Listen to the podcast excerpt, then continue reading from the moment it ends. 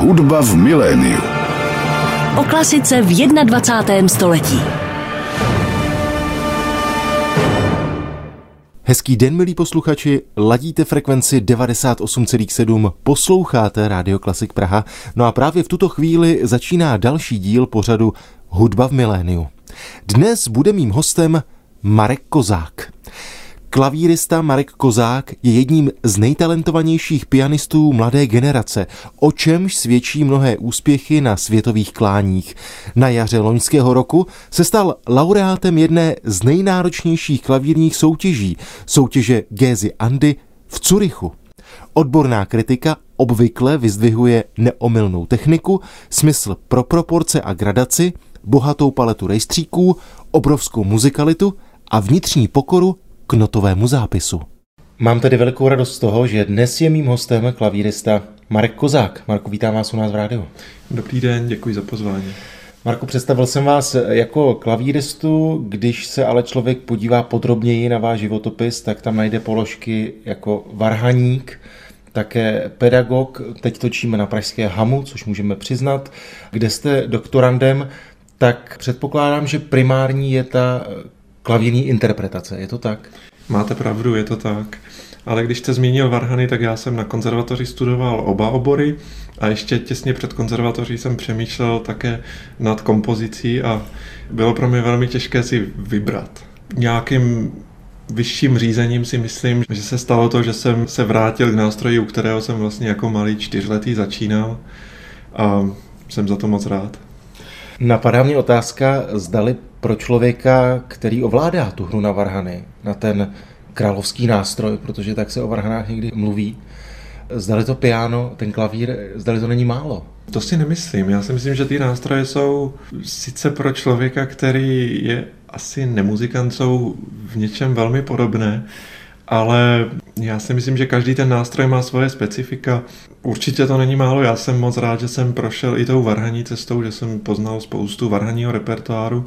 Poznal jsem taky pár lidí, kteří se věnovali taky oběma nástrojům nebo věnují, i když samozřejmě na stoprocentní úrovni, což v podstatě dnešní když to řeknu ošklivě, trh práce vyžaduje, nebo ještě hmm. více než stoprocentní, je to v podstatě nemožné, ale já to beru jako takový hezký relax, když mám třeba občas i nějaký koncert na Varhany, nebo když třeba spolupracuji s Evou Dřízgovou nebo s Igorem Františákem a máme nějaké duchovní koncerty v kostelích, tak je to pro mě určitý takový odpočinek.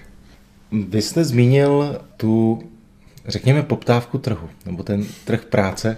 To je vlastně poměrně zajímavé slovní spojení z úst z muzikanta, protože vlastně my někdy trochu zavíráme oči nad tím, že ta profese je zároveň prací, kterou si člověk vydělává. Samozřejmě, že na prvním místě, když vás člověk slyší hrát, tak eh, to tak je, že, že je to ta vášeň, to zapálení pro ten nástroj, ale je to i práce a ty složenky musí člověk zkrátka zaplatit.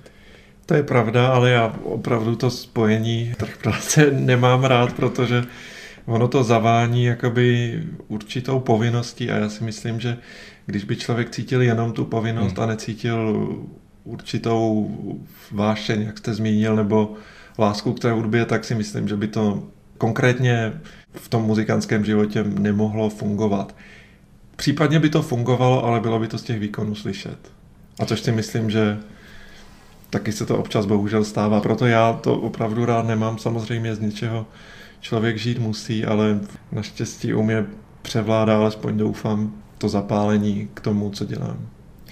Je důležité pro klavíristu, pro mladého klavíristu, aby měl co nejširší repertoárový záběr, aby byl eh, v rámci toho trhu práce, ještě jednou přece jenom si vypůjčím to slovní spojení, aby byl schopen obstát v té obrovské konkurenci, protože se shodneme na tom, že, mm. že špičkových klavíristů mm. je jak u nás, tak ve světě celá řada. Strašně moc. A zajímá mě, zdali je důležité, aby člověk uměl skvěle zahrát, a zdali je to vůbec možné, aby uměl skvěle zahrát eh, Bachovi francouzské svity, vedle toho Chopina, pak Haydnovi sonáty, ale pak eh, třeba Brahmse, a to nemluvím o hudbě 20. století. To je těžká otázka. Já si myslím, že do určitého věku by člověk měl hrát všechno. A ono to tak i trošku funguje, pokud se člověk vyloženě od začátku nezačne specializovat třeba, dám příklad, buď na tu starší hudbu, třeba barokní, že se třeba věnuje, ale to už pak mluvíme třeba o, o historických nástrojích a znám spoustu lidí, kteří se rozhodnou poměrně, nebo rozhodli se poměrně brzo pro tuto cestu. A nebo naopak znám taky lidi, třeba své vrstevníky, kteří se rozhodli, že se budou věnovat jenom té hudbě 20. nebo respektive 21. století. A tam si myslím, že jakoby oni potom opravdu vědí, že chtějí dělat jenom tohle a obětují tomu všechno a už pak ty Brahmsové a Haydny a další velikány prostě nehrají. Těžko říct, já si myslím, že každý nějak hledá tu svoji cestu a uplatnění a každý to má trošku nastaveno jinak. Já si nedokážu představit, že bych hrál třeba jenom Bacha nebo jenom Chopina. Samozřejmě jsou určitá období, byla období, když jsem hrál rok třeba jenom Chopina, když jsem se připravoval na Chopinovskou soutěž, a pak jsem ho třeba rok zase nehrál, abych si odpočinul, jo? takže to si myslím, že jsou takové přirozené období, ale neumím si představit, že bych se zatím dokázal jenom vyprofilovat do určitého směru. Asi by mě to přišlo i trošku líto. Já mám rád tu pestrost toho repertoáru, že člověk opravdu má z čeho vybírat. Když ale člověk sleduje tu vaši kariéru, tak mám pocit, že jste umělcem, o kterém se začíná mluvit, že si vybírá repertoár, který zas tak často neslýcháme v koncertních pódiích. Zmíní jména, jako je Božkovec, jako je Kaprálová, jako je Kovařovic. Tak samozřejmě tato jména člověk zná z hodin historie hudby nebo dějin hudby. Občas slýchává jejich skladby Kaprálovou samozřejmě ve spojení s Martinů, jméno Pavla Božkovce, teď zní i díky tomu, že poměrně mladý ansámbl si vzal jeho jméno.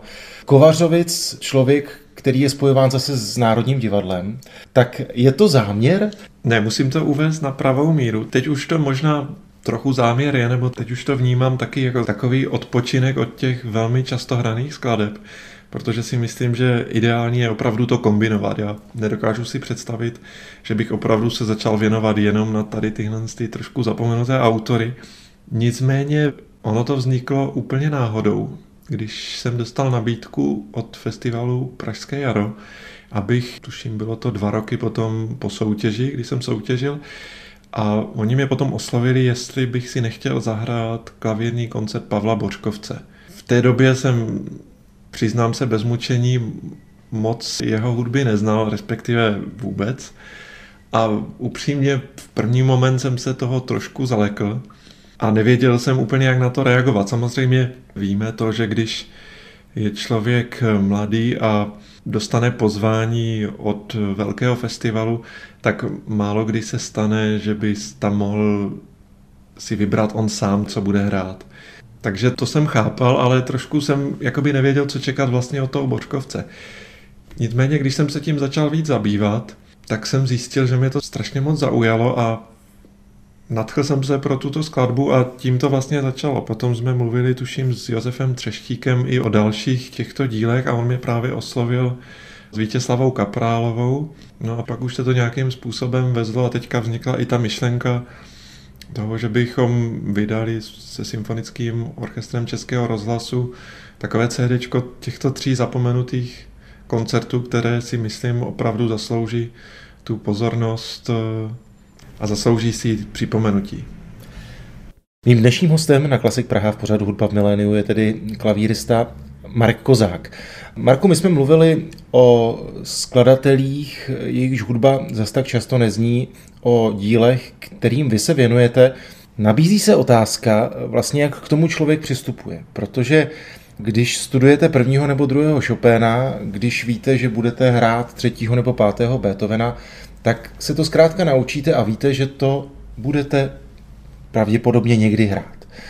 Ale teď, a mluvme na rovinu, jak je to s takovými díly? Jak člověk k tomu přistupuje, když ví, že si to zahraje jednou na koncertě, pak má radost toho, že se podaří vytvořit nahrávku, ale pak se může stát, že ty noty budou u něj v tom šuplíku nebo na té polici ležet 10-15 let. Uvědomuje si to člověk? Tak to samozřejmě ano, to je riziko povolání, ale myslím si, že takhle tak se uvažovat nedá, protože to stejné se vlastně může může stát i s tím Chopinem, protože ono je v tom, v tom našem povolání nebo poslání, jak to můžeme taky nazvat, je určitá nejistota, protože člověk vlastně nikdy neví, co přijde a teď to platí všechno dvojnásob v této složité situaci.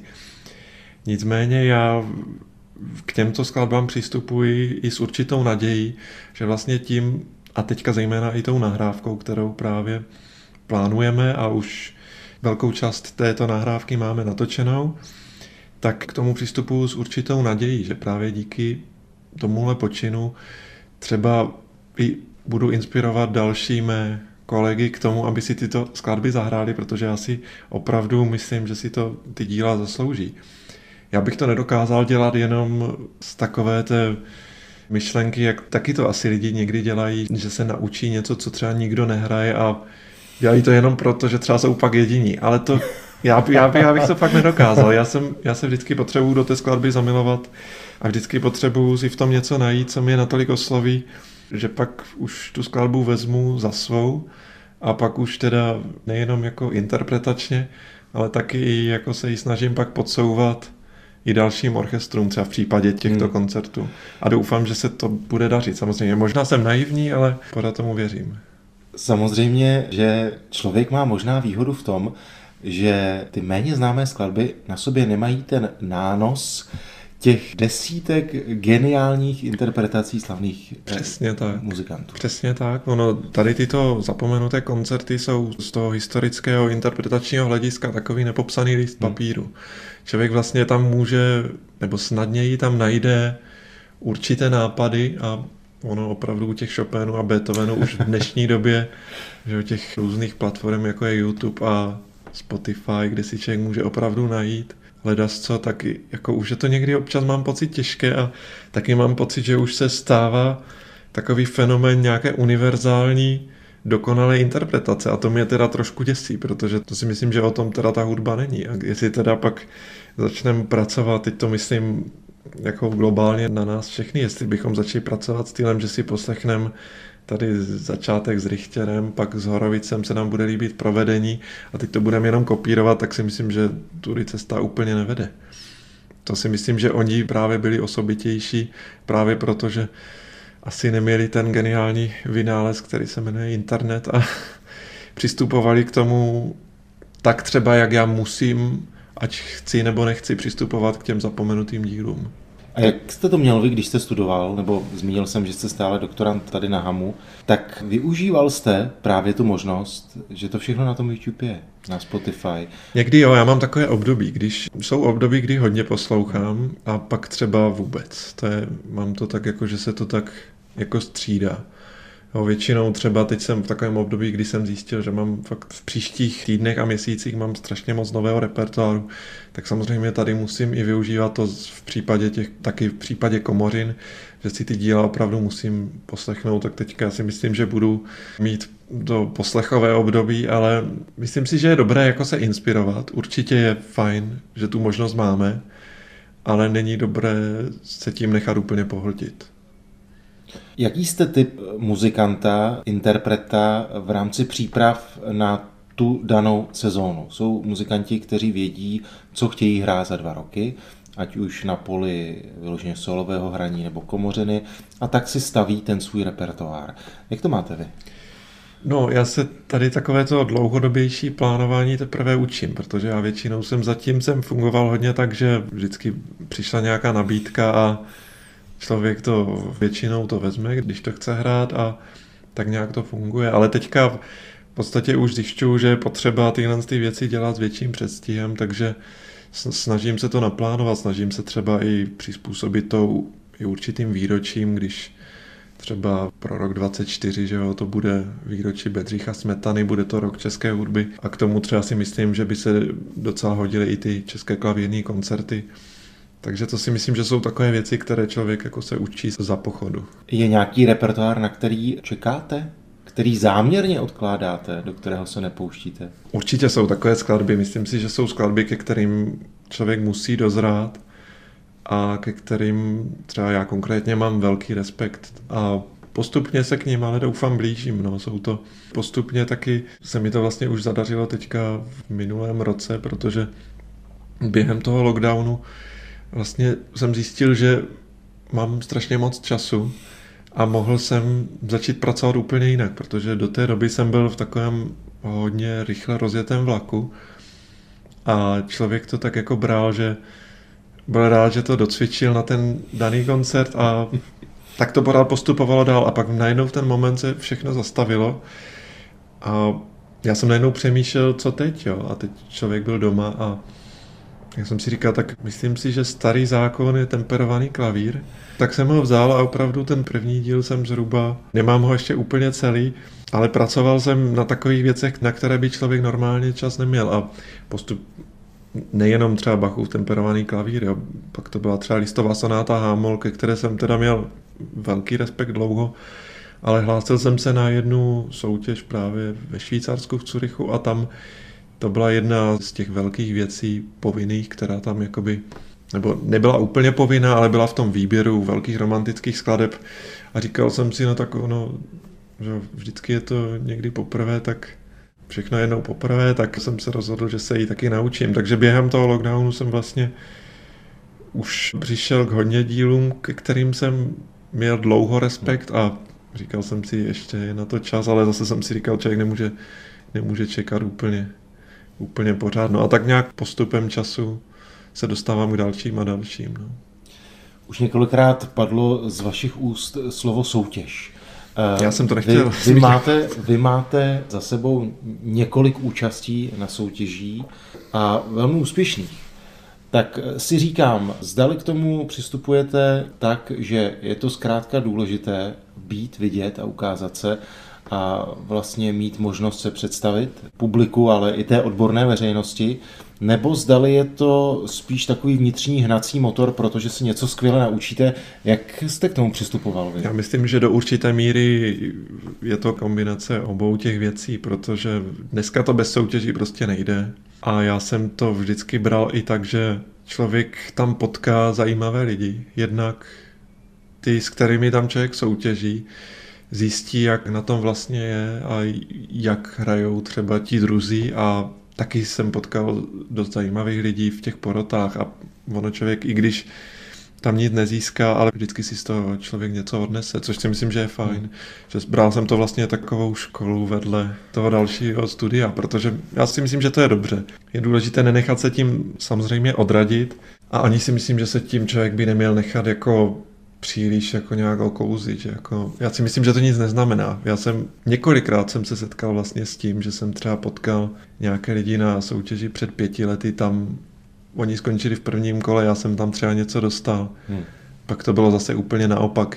Čím nechci říct, že to jako není určující, ale já si myslím, že nemělo by to být to hlavní, proč tam člověk chodí. Je to samozřejmě Vždycky je to fajn, člověk pak třeba získá i možnost zahrát si někde, zahraje si nějaký zajímavý koncert třeba v zahraničí, což je fajn, ale neměla by to být jenom úplně jediná priorita. Já jsem v loňském roce moderoval soutěž Pražského hra, kde byli právě klavíristé. Já jsem a... mě moc mrzelo, že jsem se nemohl přijít podívat, protože ono to bylo těsně před tou mou soutěží v Curychu. To je pravda, to bylo já pár jsem dní. právě, to bylo ano, pár dní ano. předtím, já vím, my že jsme jsem... spolu měli že dokonce dělat rozhovor. My jsme tam měli si povídat a já jsem, nejdřív jsem myslel, že tam půjdu a pak jsem se dostal do takové situace, kdy já najednou začnu mít pocit, že je toho tak strašně moc a ono to bylo opravdu, myslím, týden před odjezdem. Hmm. Říkal jsem si, sice mě to strašně zajímá, rád bych to slyšel, a pak jsem si říkal, musím být trošku taky sobec a myslel jsem opravdu na tu svoji přípravu. A v podstatě ty poslední dny před tou soutěží já jsem byl dost izolovaný a snažil jsem se soustředit, protože ta soutěž v tom Curychu byla asi jedna z nejnáročnějších, co se týče repertoáru. A já jsem vlastně dost váhal ten týden nebo dva předtím, jestli tam vůbec mám jezdit, protože toho repertoáru bylo tolik a já jsem nějak jsem znervóznil. Najednou jsem měl pocit, že je to moc, že to nemám připraveno, ale to jsou normální pocity, které člověk zažívá. Mě v té souvislosti právě napadlo to, zda posloucháte ty ostatní, ať už na soutěži, nebo obecně. Zdali Vás to zajímá, řekněme, z toho konkurenčního hlediska, nebo zda existují vůbec nějaké trendy, nebo zda přemýšlíte Určitě. o tom, jak Určitě. se teď hraje? Určitě mě to vždycky zajímá, vždycky si ji třeba, když na nějaké soutěži jsem, tak si říkám, že si třeba něco poslechnu, ale pak najednou většinou v tom člověku zvítězí to, že jako se bude soustředit, je jedna věc. A já se i trošku jako pak bojím toho, abych se tím jako třeba nenechal ovlivnit nebo nějakým způsobem bych se nepřesytil těmi dojmy, jo. Ono je to těžké, ono člověk musí tam najít nějaký balans. No. Ale to pražské jaro to mě hodně zajímalo, takže to jsem, teda aspoň to druhé kolo jsem sledoval online. A pak říkám, pak už jsem se rozhodl pro takovou izolaci, teda měl jsem takovou karanténu hmm. před soutěžní. Já jsem vás představil i jako pedagoga, pokud to tak platí, jak jsem si přečetl, tak učíte Je to na tak, no. hudebním gymnáziu. Ano. Tak samozřejmě vždy mě zajímá, zda je to zkrátka součást té práce muzikanta, nebo zda je to taky svým způsobem vášeň. Jak to berete vy? Myslíte jako Učení. učení? Já si myslím, že je to taky určitě dobrá zkušenost vedle toho koncertování. Myslím si, že člověk se díky tomu naučí taky formulovat svoje myšlenky, ale já jsem docela opatrný na to, abych neučil moc a ze dvou důvodů. Samozřejmě ten hlavní důvod je ten, já nerad věci šidím, nebo nerad jsem něčemu jakoby dlužný a docela by mě mrzelo, kdybych si třeba vzal těch žáků moc a pak bych to nestíhal. To si myslím, že to je blbé, protože ono, ten kantor má určitou zodpovědnost a to si myslím, že není dobře, když pak jakoby ten člověk by řešil ty vlastní koncerty. A na druhou stranu já se nechci vzdát toho hraní, takže já se snažím najít takový ideální poměr mezi tím učením a hraním, takže mám to s tím učením, takže já učím tři dopoledne, což si myslím, že je přesně takový ten nějaký strop, co jsem schopný třeba i v případě nějaké nepřítomnosti, když třeba hraju někde venku, tak jsem schopný to pak i nějak nahradit nebo hledat nějaké alternativy. Jo.